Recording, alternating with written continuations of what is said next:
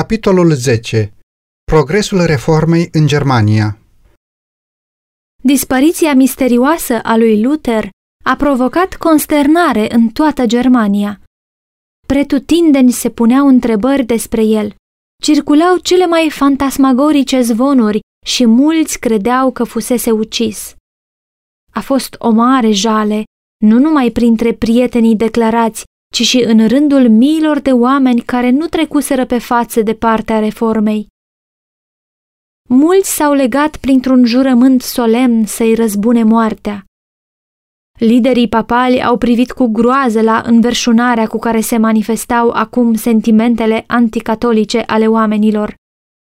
Deși la început s-au bucurat de presupusa moarte a lui Luther, curând după aceea își doreau să se ascundă de mânia poporului.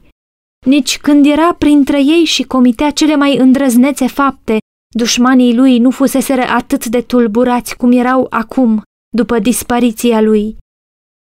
Cei care, în furia lor, căutaseră să-l distrugă pe curajosul reformator, erau plini de teamă acum când devenise un prizonier neajutorat. Singura soluție care ne mai rămâne pentru a ne salva, spunea unul dintre ei, este să aprindem torțele și să-l căutăm pe Luther în toată lumea pentru a-l reda națiunii care îl cere. Dubine, volumul 9, capitolul 1 Edictul împăratului părea fără autoritate. Legații papali s-au umplut de indignare când au văzut că se acorda mai puțină atenție edictului decât sorții lui Luther. Veștile că Luther se găsea în siguranță, deși prizonier, au calmat temerile poporului și au stârnit și mai mult entuziasmul în favoarea lui. Scrierile lui erau citite cu o sete și mai mare decât înainte. Tot mai mulți oameni se alăturau cauzei eroului care apărase cuvântul lui Dumnezeu, înfruntând forțe mult superioare. Reforma câștiga continuu putere. Sămânța pe care o semănase Luther răsărea pretutindeni. Absența lui avea un efect pe care prezența lui nu l-ar fi avut. Acum, când marele lor conducător fusese îndepărtat, ceilalți lucrători simțeau o responsabilitate nouă. Cu o credință nouă și un zel renoit, ei se străduiau să facă tot ce le stătea în putere pentru ca lucrarea începută atât de nobil să nu fie împiedicată. Însă satana nu stătea degeaba. El încerca acum ceea ce a încercat cu fiecare mișcare reformatoare, să-i înșele și să-i distrugă pe oameni, oferindu-le o contrafacere în locul adevăratei lucrări. Așa cum în primul secol în biserica creștină au existat Hristoși falși, tot așa s-au ridicat profeți falși și în secolul al XVI-lea. Câțiva bărbați, profund afectați de frământarea din lumea religioasă, și-au închipuit că au primit revelații speciale din ceruri, pretinzând că au fost trimiși de Dumnezeu să ducă la bun sfârșit reforma care, declarau ei, fusese doar slab începută de Luther. În realitate, ei nu făceau altceva decât să distrugă lucrarea pe care el o făcuse. Ei le pădau marele principiu care constituia însăși temelia reformei și anume că regula a tot suficientă a credinței și a practicii este cuvântul lui Dumnezeu. În locul acestei călăuze infailibile au pus standardul schimbător și nesigur al propriilor sentimente și impresii. Prin acest act de înlăturare a marelui detector al erorii și minciunii, lui satana i s-a deschis calea prin care să controleze mințile oamenilor după bunul său plac. Unul dintre acești profeți pretindea că ar fi fost instruit de îngerul Gabriel. Un student care i s-a alăturat și-a părăsit studiile, afirmând că fusese înzestrat de Dumnezeu însuși cu înțelepciunea de a explica altora cuvântul său. Alții, care erau în mod natural înclinați spre fanatism, s-au unit cu ei. Acțiunile acestor entuziaști au creat o mare tulburare. Predicarea lui Luther îi trezise pe oamenii de pretutindeni să simtă nevoia unei reforme în viața lor, iar acum unele persoane cu adevărat sincere erau induse în eroare de declarațiile noilor profeți. Liderii mișcării s-au dus la Wittenberg pentru a-și susține pretențiile înaintea lui Melanchthon și a colaboratorilor săi. Ei spuneau, suntem trimiși de Dumnezeu să-i învățăm pe oameni. Am avut conversații intime cu Domnul. Știm ce se va întâmpla. Într-un cuvânt, suntem apostoli și profeți și facem apel la doctor Luther. Reformatorii erau nedumeriți și surprinși. Aceasta era o situație pe care nu o mai întâlniseră niciodată și nu știau cum să procedeze.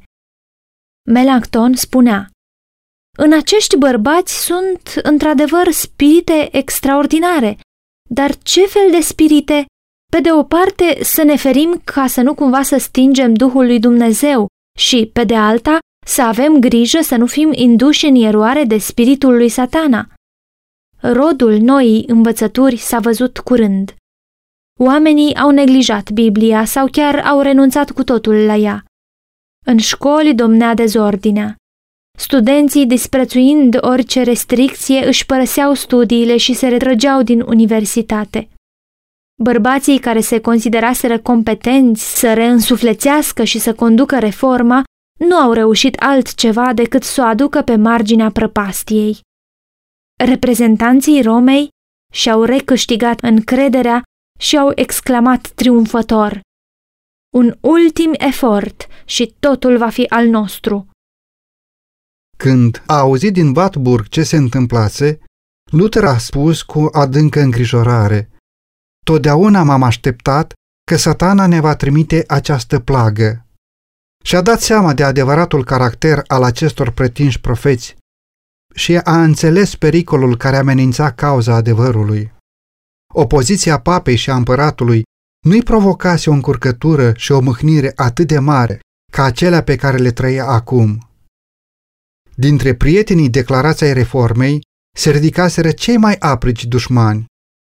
Chiar adevărurile care i-a aduseseră o bucurie și o mângâiere atât de mare erau folosite acum pentru a provoca discordie și pentru a crea confuzie în biserică. În acțiunile sale de reformare, Luther fusese impulsionat de Duhul lui Dumnezeu, ajungând să își depășească limitele. Nu-și propusese să ia poziție ca acelea pe care le luase sau să facă schimbări atât de radicale. El fusese doar un instrument în mâna puterii infinite. Totuși, adesea tremura pentru rezultatul lucrării sale.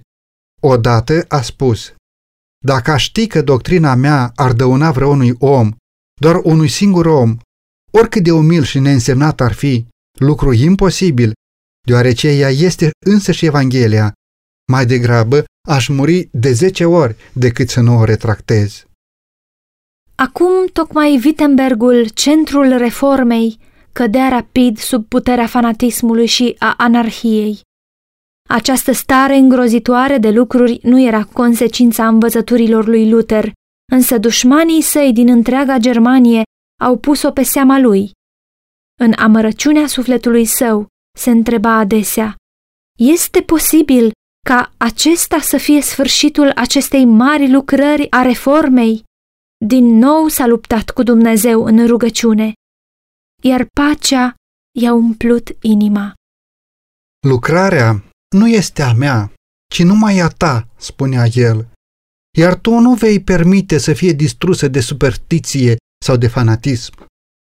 Însă gândul de a rămâne mai departe în afara luptei, într-o astfel de criză, a devenit de nesuportat. S-a hotărât să se întoarcă la Wittenberg. A pornit fără întârziere în această călătorie periculoasă. Era sub interdicție imperială. Dușmanii aveau libertate să ia viața. Prietenilor le era interzis să-l ajute sau să-l adăpostească. Guvernul Imperiului luase cele mai aspre măsuri împotriva adepților lui, însă el a înțeles că lucrarea Evangheliei era în pericol și în numele Domnului a ieșit fără teamă să lupte pentru adevăr.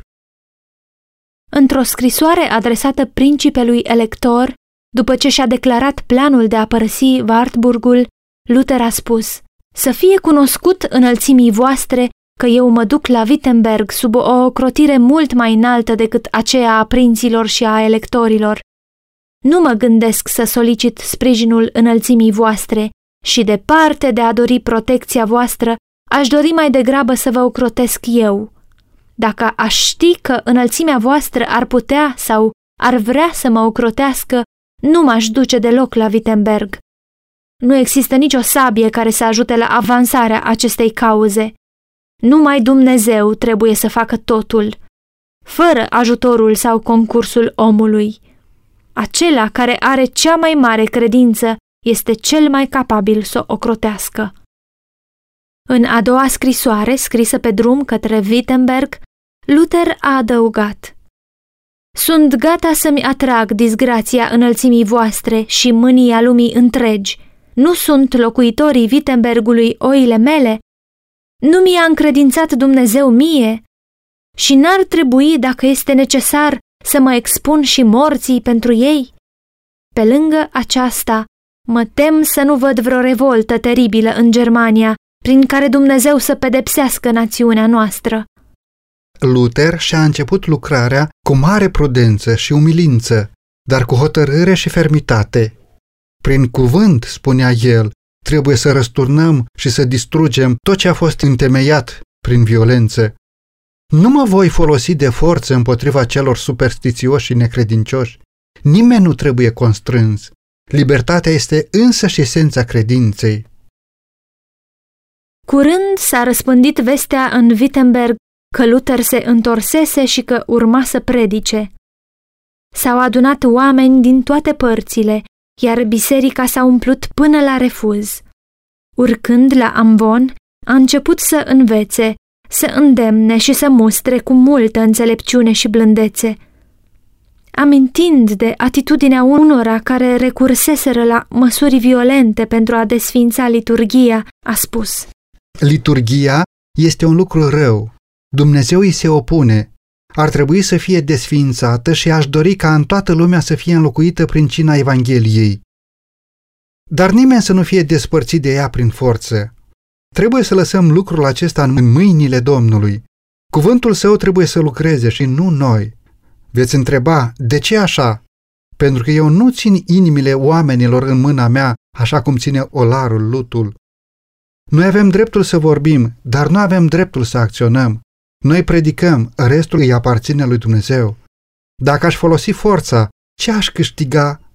Prefăcătorie, formalism, imitații, porunci omenești și ipocrizie. Însă n-ar fi nici sinceritatea inimii, nici credință, nici iubire. Acolo unde lipsesc acestea trei, totul lipsește și n-aș da nici doi bani pentru un astfel de rezultat. Dumnezeu face mult mai mult numai prin cuvântul său decât facem tu și eu și toată lumea prin puterea noastră unită. Dumnezeu ia în stăpânire inima și când inima este cucerită, totul este câștigat. Voi predica, voi vorbi și voi scrie, dar nu voi constrânge pe nimeni, deoarece credința este un act voluntar. Vedeți cum am procedat eu. M-am ridicat împotriva papei, a indulgențelor și a susținătorilor papalității, dar fără violență sau zarvă. Am invocat cuvântul lui Dumnezeu, am predicat și am scris. Asta este tot ce am făcut și totuși, în timp ce dormeam, Marcu 4,27, cuvântul pe care l-am predicat a răsturnat papalitatea, cauzându-i un rău atât de mare cum niciunui prinț și niciunui împărat nu le-a cauzat. Și cu toate acestea, eu n-am făcut nimic, numai cuvântul a făcut totul. Dacă aș fi dorit să apelez la forță, poate că toată Germania ar fi fost scăldată în sânge. Însă, care ar fi fost rezultatul? Ruină și devastare, atât pentru trup cât și pentru suflet. De aceea am rămas liniștit și am lăsat numai cuvântul să străbată toată lumea. Luther a continuat să predice mulțimilor de oameni dornici zi după zi, timp de o săptămână întreagă. Cuvântul lui Dumnezeu a rupt vraja entuziasmului fanatic. Puterea Evangheliei i-a întors la calea adevărului pe oamenii induși în eroare. Luther nu dorea să se întâlnească cu fanaticii ale căror acțiuni produseseră un rău atât de mare. Îi știa oameni cu o judecată nesănătoasă și cu patimi nestăpânite, oameni care, deși pretindeau că au o lumină specială din ceruri, n-ar fi suportat nici cea mai slabă contrazicere și nici cele mai amabile mustrări sau sfaturi.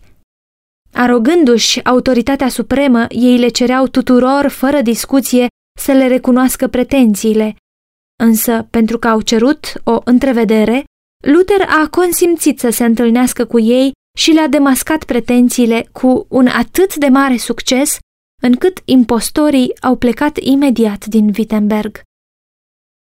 Fanatismul a fost înfrânt pentru un timp.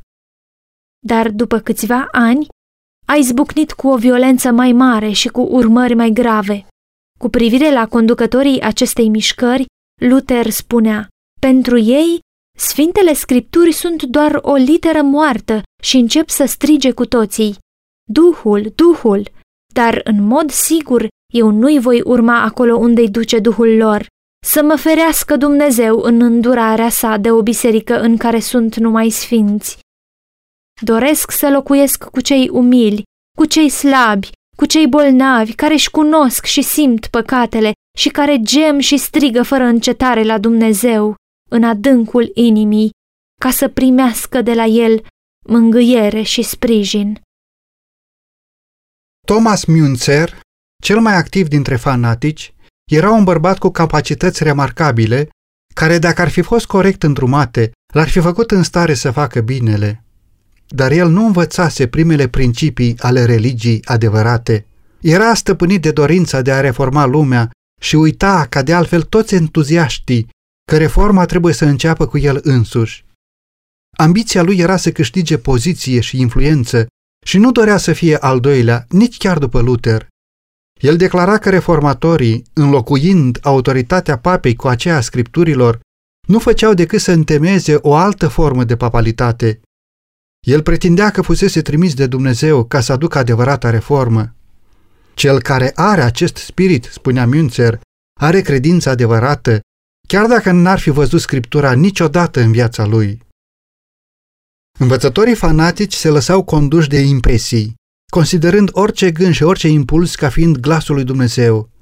Ca urmare, au căzut în mari extreme. Unii dintre ei chiar și-au ars Bibliile, exclamând, litera omoară, dar Duhul de viață.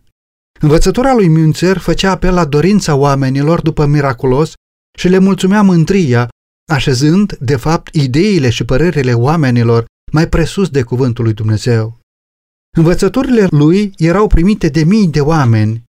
Curând, el a condamnat orice fel de ordine din cadrul închinării publice și a declarat că a ascultat de principi reprezintă o încercare de a sluji atât lui Dumnezeu cât și lui Belial.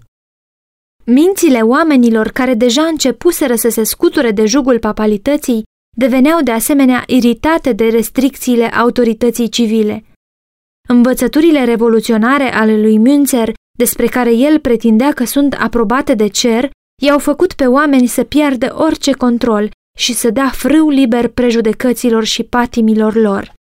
Au urmat cele mai teribile scene de revoltă și luptă, iar câmpiile Germaniei au fost scăldate în sânge. Când a văzut că rezultatele fanatismului sunt puse pe seama reformei, agonia sufletească pe care Luther o trăise cu atât de mult timp în urmă la Erfurt a revenit apăsându-l cu putere sporită. Principii catolici declarau și mulți erau gata să-i creadă că răscoala este rodul legitim al doctrinelor lui Luther. Deși era total nefondată, această acuzație i-a provocat o mare amărăciune reformatorului. Părea peste puterile lui să suporte ca adevărul să fie astfel disprețuit, fiind pus pe aceeași treaptă cu cel mai josnic fanatism.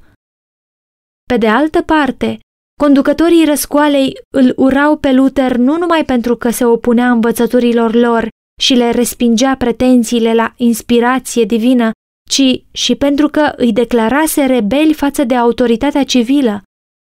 Pentru a se răzbuna, ei l-au acuzat că este un impostor josnic. Se părea că Luther își atrăsese atât împotrivirea principilor, cât și pe cea a poporului. Adepții papalității tresăltau, așteptând să asiste la prăbușirea rapidă a reformei. Îl acuzau pe Luther chiar și pentru greșelile pe care el se străduise să le corecteze cu cea mai mare seriozitate. Facțiunea fanatică, pretinzând în mod fals că fusese tratată cu mare nedreptate, reușise să câștige simpatia unui mare număr de oameni și, așa cum se întâmplă adesea cu cei care apucă pe o cale greșită, acești oameni au ajuns să fie priviți ca martiri. Astfel, cei care își foloseau toată puterea împotriva reformei erau elogiați și compătimiți ca victime ale cruzimii și oprimării. Aceasta era lucrarea lui satana, inspirată de același spirit de răzvrătire care s-a manifestat prima dată în ceruri.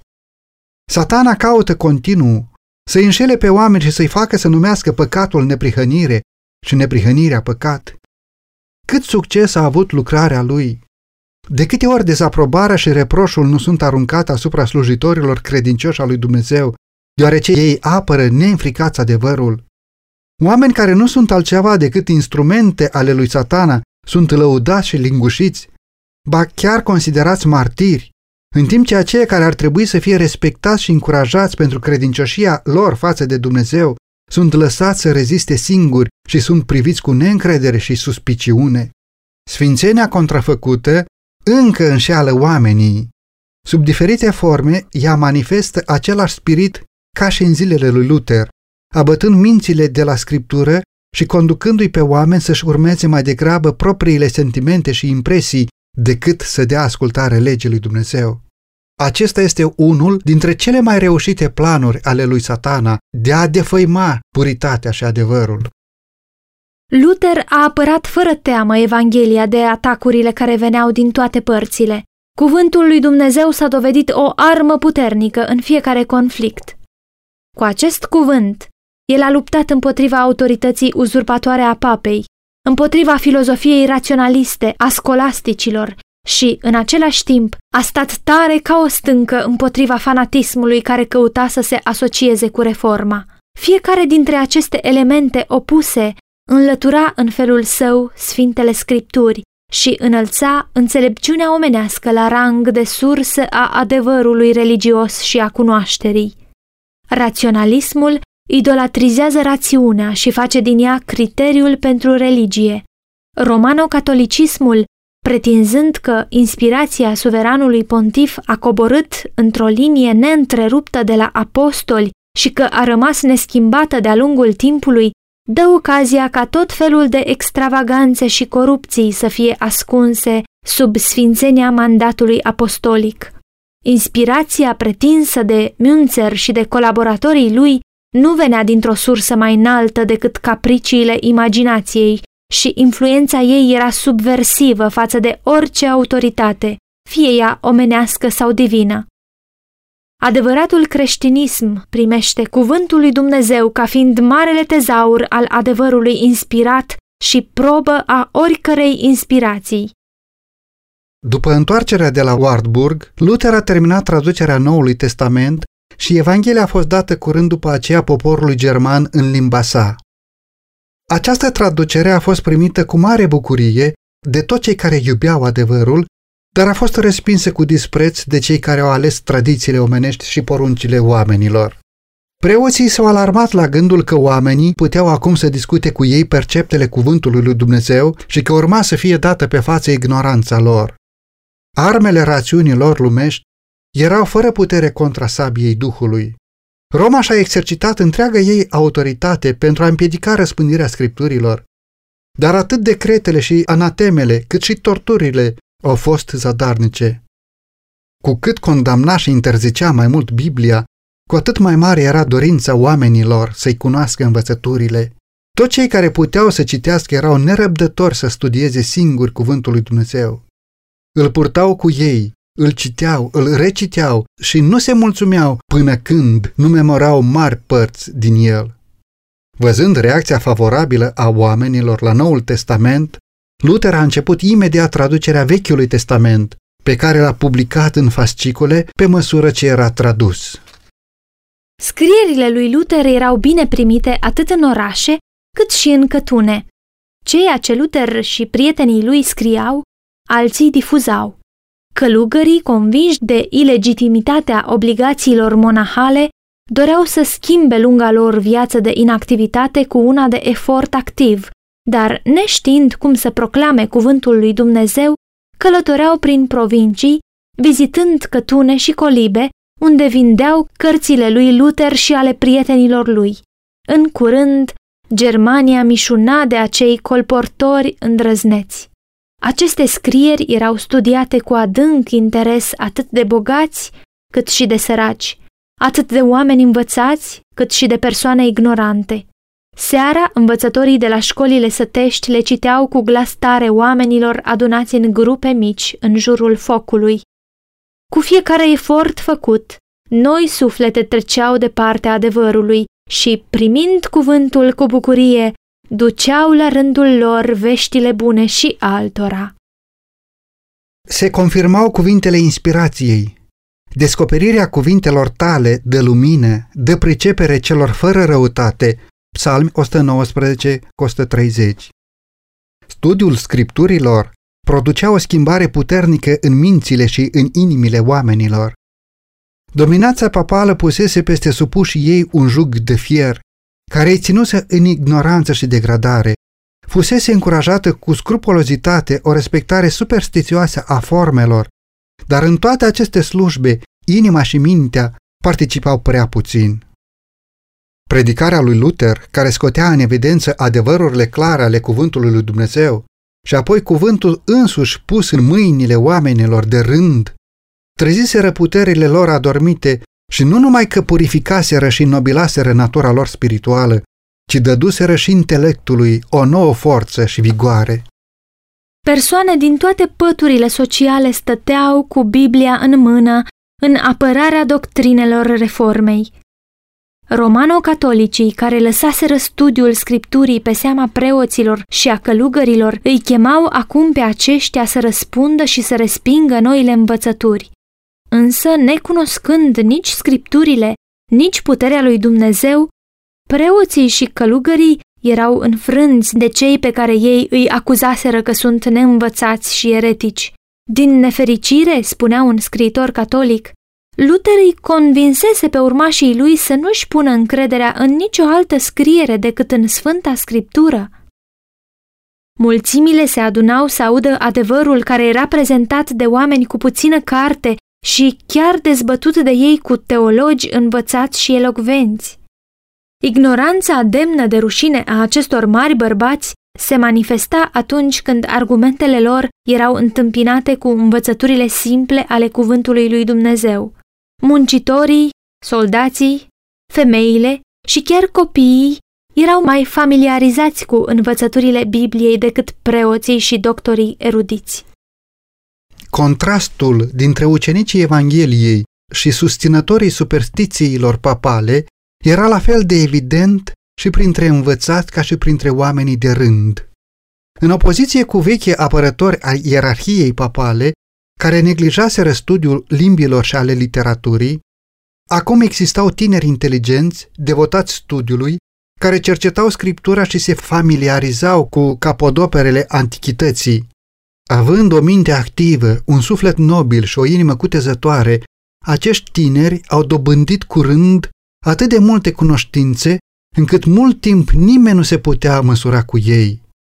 În consecință, când tinerii apărători ai reforme se întâlneau cu doctorii Romei în orice adunare, îi atacau cu atâta ușurință și siguranță, încât acești bărbați ignoranți ezitau, erau puși în încurcătură și în ochii tuturor se umpleau de un meritat dispreț.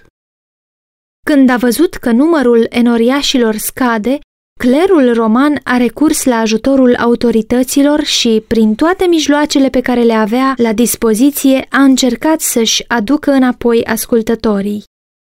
Însă oamenii găsiseră în noile învățături ceva ce răspundea nevoilor sufletelor lor și s-au îndepărtat de cei care îi hrăniseră atât de mult timp cu pleava, fără valoare, a ritualurilor superstițioase și a tradițiilor omenești.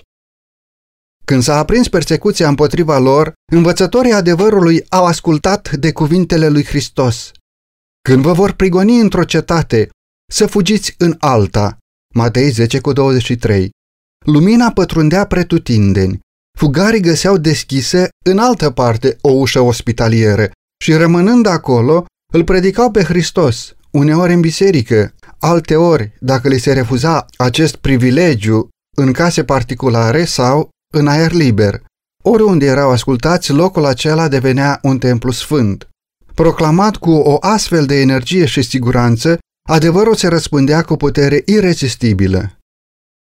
În zadar s-a apelat la autoritățile civile și religioase pentru a zdrobi erezia. În zadar s-a recurs la închisoare, tortură, foc și sabie. În ciuda faptului că mii de credincioși au sigilat credința cu sângele lor, lucrarea a avansat. Persecuția a servit doar la răspândirea adevărului, iar fanatismul, cu care satana s-a străduit să-l contamineze, a contribuit și mai mult la accentuarea contrastului dintre lucrarea lui satana și lucrarea lui Dumnezeu.